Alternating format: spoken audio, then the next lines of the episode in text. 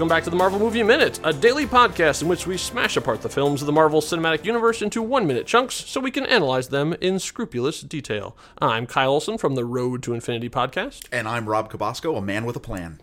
We are here to talk about Minute two of Louis Leterrier's Incredible Hulk from two thousand eight. What's going to happen here in the next couple of minutes, though, is, is we're going to be packed full of content because they're going to condense an entire movie that doesn't exist into the next three minutes of the movie. This is a great uh, credit sequence that, again, nostalgia, storytelling, and gets you du- just dumped right into the into the plot of the movie. Yeah, I mean, like, none of this stuff ever existed before. They have to sort of catch us up to uh, to where it was. They shot all of this stuff just for this intro credit sequence too. Like, this this isn't like pieces of the movie that they they took and they repurposed for this. They d- intentionally decided this is the way they were going to do it. And Ed Norton gets to make his little love letter to Bill Bixby and uh, and to the seventies series.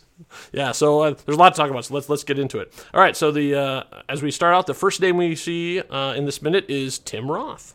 Uh, Tim Roth, most of us film nerds know as being from Reservoir Dogs. Yes. He was in Rob Roy. I, I'm trying to think uh, just off the top of my head. Pulp Fiction. Pulp, well, of course, Pulp Fiction. Yeah, yeah, he's a Quentin Tarantino guy. Sure. He showed up a couple things. He's bounced around quite a bit. Uh, so this was, this was actually a pretty good thing for him because he hadn't done a lot of, I guess, straight across-the-plate Americana kind of movies. Like, he had done a lot of independent and, and weird stuff. Like, Pulp Fiction was never designed to be a, a huge hit, right, but it just became one. So, yeah, so he gets to, and he gets to be full-on evil in here, which he... Uh, oh, he embraces. Oh, yeah, he, he loves it. Uh, uh, next thing, when we see we see uh, Betty, is our first shot of, like, a proper shot of Betty. So when I mentioned this in our minute one, mm-hmm. I said, oh, wow, we immediately know that when, as they're telling the story of Bruce Banner's transformation, that he's going to get, get overloaded with gamma rays.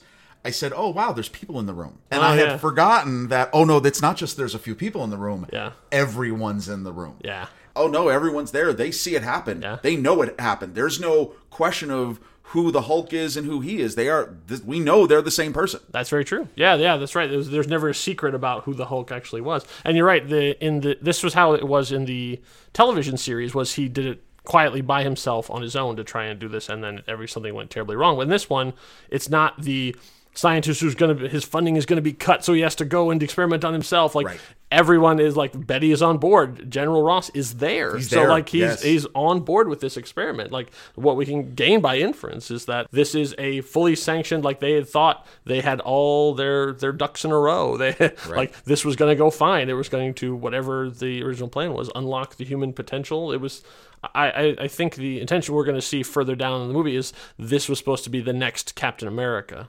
Oh. Because this is, like, in, they, they could never figure out how his formula worked. Oh, it was, uh, so lost. This is, it was lost. It was the, lost. So the yeah, tapes the, got erased. Yeah, yeah, that kind that of like it. We have the blood, and that's about it. So this is reworking to try and do that, and that's actually comes from The Ultimates by uh, Hitch and Millar. Oh, uh, okay. They, they had they had, had that, that there's an arm there's a arms race, but now the arms race is about superhumans. So this is their way. This is so the funding he gets in there is give us the next Captain America, and so he's trying himself to become you know uh, superhuman. So still military, still, still military. military. Okay, yeah, got which it. which goes back to the original comic origins of he because uh, Bruce Banner was a bomb maker in that one. Uh, he was working on the next atomic bomb, which is good, the gamma bomb. But in this one, it's you know the, it's it's inside. That's where the power resides. All right, so yes, we so we see him like the the crosshairs. Uh, going on to Edward Norton's forehead, straight rip from the uh, the thing, like a, a full Bill Bixby homage. Absolutely fantastic. Uh, and I, one of my and one of my favorite little things in there when he does it and he sees Betty, he gives her a wink. Yeah. I love that. That's like that sets it up perfectly because it show it. There's a ton of storytelling just in that because it shows it's fine, everything's going great. Oh yeah, and like he's totally calm about what's about to happen. In fact, you could say that there is more character and relationship development in that moment than in all of the two thousand three Ang Lee Hulk. Ha ha. To anyone listening who might be a fan of that movie. Yeah. You, the, you can go back into the uh, the archives and listen to our, our podcast discussing that with uh, the the rest of the guys for the next reel. But it really is great, though. I mean, that's I mean, right there, yeah. Just that little moment, and you've established their relationship, you've established the the nature of it. Mm-hmm. I mean, it, it's great. Yeah, really nice. Yeah, it's, it's it's really uh, the whole thing is really well done. Uh, the next name we see pop up on screen is William Hurt. Uh, William Hurt gets the and. For actors in Hollywood, that's a big deal. Uh, to you have your list, it, it, you know, billing is very important. So you get your name above title is important, uh, and then the order you're listed in. Usually, it's by uh, appearance or, or or or star power or how much money you're making. Uh, but getting that and spot is thing. So if you go and look at any poster, whoever's got the and is usually like a featured player, and it's a, it's going to be a uh, someone who makes plays a significant role or, or has a, a really meaty part that they have to do. I think even like Shakespeare in Love.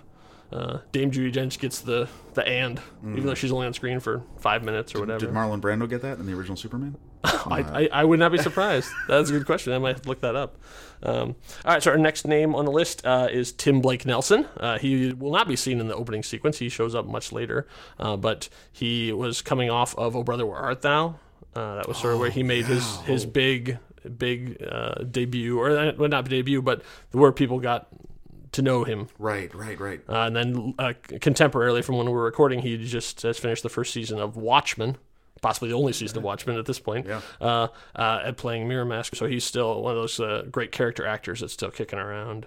So, and yeah, he gets a, he gets a fun part to do in this too. You can tell he uh, really gets to sink his teeth into it too, and doesn't get to be a full on supervillain, but you can tell that's the way he's headed. Right. Uh, the next name on the list uh, is Ty Burrell. Ty Burrell, uh, who would go on to be an Emmy-winning actor for Modern Family. Uh, he uh, in this one he has a very very small part. I, I got the impression that there was more to that, but they, they chopped a lot. Yeah, yeah. I, yeah, I get the impression that there's probably out there like there's a supposedly there's a Snyder cut out there. I think there's probably a three hour cut of Incredible Hulk out oh, there sure. somewhere with all this extra stuff, and and there are um, little bits of that we're going to talk about that have been officially released that we know about, uh, and then obviously there's stuff from the, the scripted things too. But it's funny though when you watch this, like mm-hmm. if you were to watch this today for the first time and you'd say, oh, it's the guy from Modern Family, right? right? And you'd think, oh, and he looks exactly the same. Mm-hmm. I mean, my God, he's not aged and is I know it's ten right? years later, and and and you think and think, oh, well, that makes sense because look how big he's on Modern Family, yeah. but n- no, no, no yeah. This was one of his first gigs. It's the first thing I remember seeing him in. Yeah, because he was even when he showed up in Modern Family, I was like, where do I know that guy from? And then I had to go back and go, oh, right. He was uh, Doctor Leonard Sampson. Um, uh, next to the list uh, is a not as familiar name. That's Christina Cabot. Uh, Christina Cabot, she's Thunderbolt Ross's right-hand... Uh, she's his aide, I guess that would be. I don't know what the official, her official, yeah, she's a major. I don't know what her official uh, military know, title. Mil- yeah, right. exactly. Yeah, uh, but yeah, but she's like the one who's uh, with him all the way through. So she's like the, the sounding board for some of that stuff too.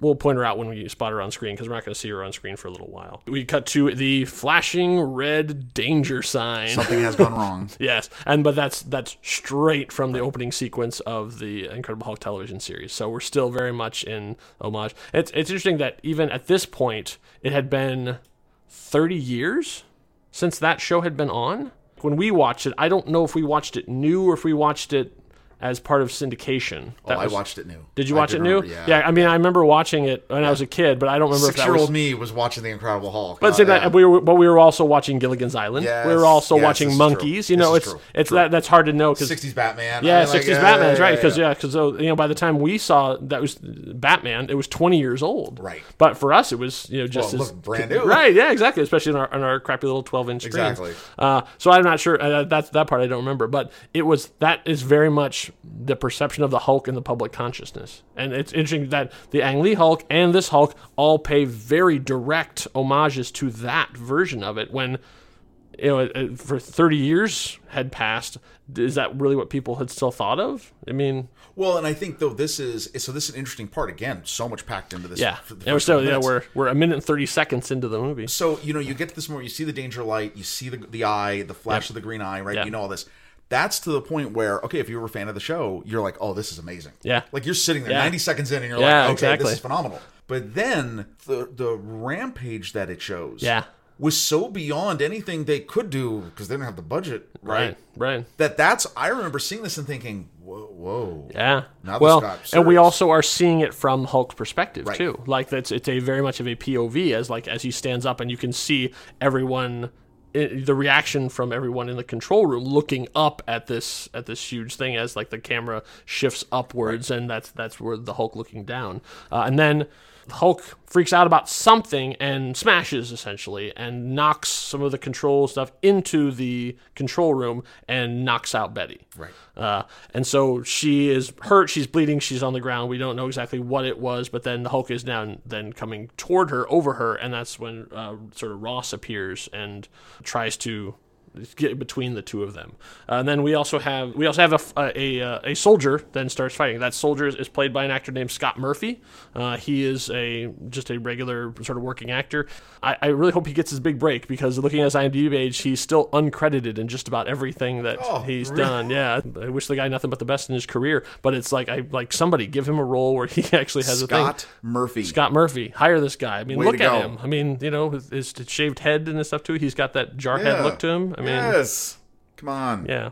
So then uh, so then he's the one who actually starts firing around. So the next name that pops up on screen is uh, Lorraine Mayfield. So it's casting by Lorraine Mayfield. Uh, she had done the casting for almost all of David Fincher's movies. So she oh. did Fight Club, she did Zodiac, she did all of those, and, and continues on after this. And later on, she'll actually return to the, the, the Marvel Universe, not the M C U proper, but the Netflix Defenders series, and she casts almost the entire Defenders series. Punisher, Iron Fist, wow. and like all of those things. She does almost all of those things, and she so she's and a lot of good work there too. A lot of, yeah a lot of work there's a lot of great casting Absolutely. That happens in there too, so yeah she's uh, she's definitely top tier talent. Uh, next one next credit comes up is music by Craig Armstrong. Craig Armstrong was a uh, it still is he is a, a Scotsman uh, who had done a lot of work with Madonna in the nineties, then uh, transitioned to doing stuff for the movies with Baz Luhrmann. So he did Ro- he did Romeo and Juliet, he did uh, Rogue One I mean I'm sorry he did Mou- Moulin, Moulin Rouge. Rouge Moulin Rouge yeah. We had a little bit of a slip there. Rouge Rogue yeah I know. Like transposing my U's there.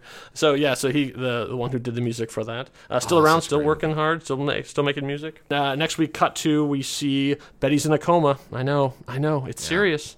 Oh yeah. Uh, and uh, but that's what it looks like at least. But then Bruce comes to her, sort of. I, I guess the Hulk has left at this point. Like we see him sort of run out, uh, and then uh, Bruce is there to sort of make amends. And then Ross finds him there. He's injured. He's got his arm in a sling. He they have a, like, a confrontation, and then Betty wakes up. So either it was a miraculous thing that it came out there, or she was just sleeping.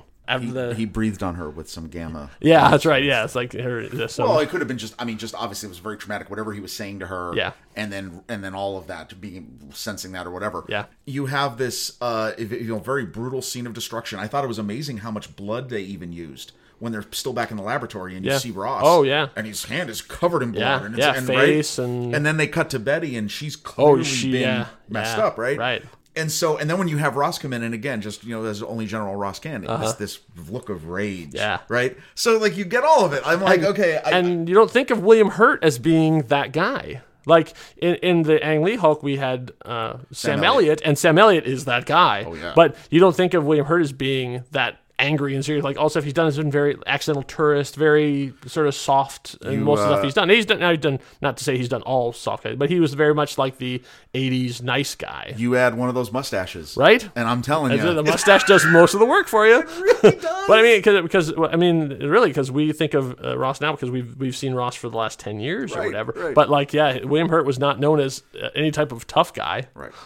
Uh, so yeah, so then uh, Bruce uh, heads out the door. He's like on his way to parts unknown uh, as Ross pretty chases him out, and that's pretty much where our minute ends. So far, two minutes in, yeah, fantastic movie. Yeah, it's already great, even like, on its own. Even yeah. if this was just a movie, yeah. This yeah. told this told a really good story, and right? I, I think one of the reasons it's that great is because of a guy we have not mentioned yet, and that's Kyle Cooper. Kyle Cooper is the one who cut together this title sequence, and you know him because he cut together all three Spider-Man movie title sequences. Oh, yeah. Wow. Yeah. Okay. I know, because we, on the Road to Infinity podcast, we've been going back and revisiting the Spider-Man movies, and yes. one of the things that we have singled out as being something that we love is the opening title sequences for Absolutely. all three. Oh, nice work. Yeah. So Kyle Cooper is the guy, and he's the one who came to them with this idea of how to do this. He ended up getting a second unit and shooting a bunch of stuff. We're going to see a little bit more of what he shot uh, in the next couple of minutes. Uh, but this was sort of his brainchild of like, here's a way we can tell the story without actually having to do a lot of exposition.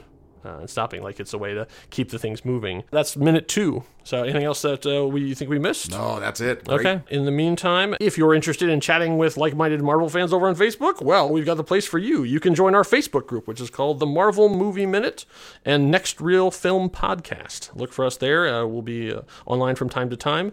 Uh, you can uh, join us and, and have conversations and talk about things we might have missed over these course of these minutes. Until next time, uh, thanks for spending this minute with us. Hope you had a smashing good time. Uh, we will see you next time, true believers. Bye.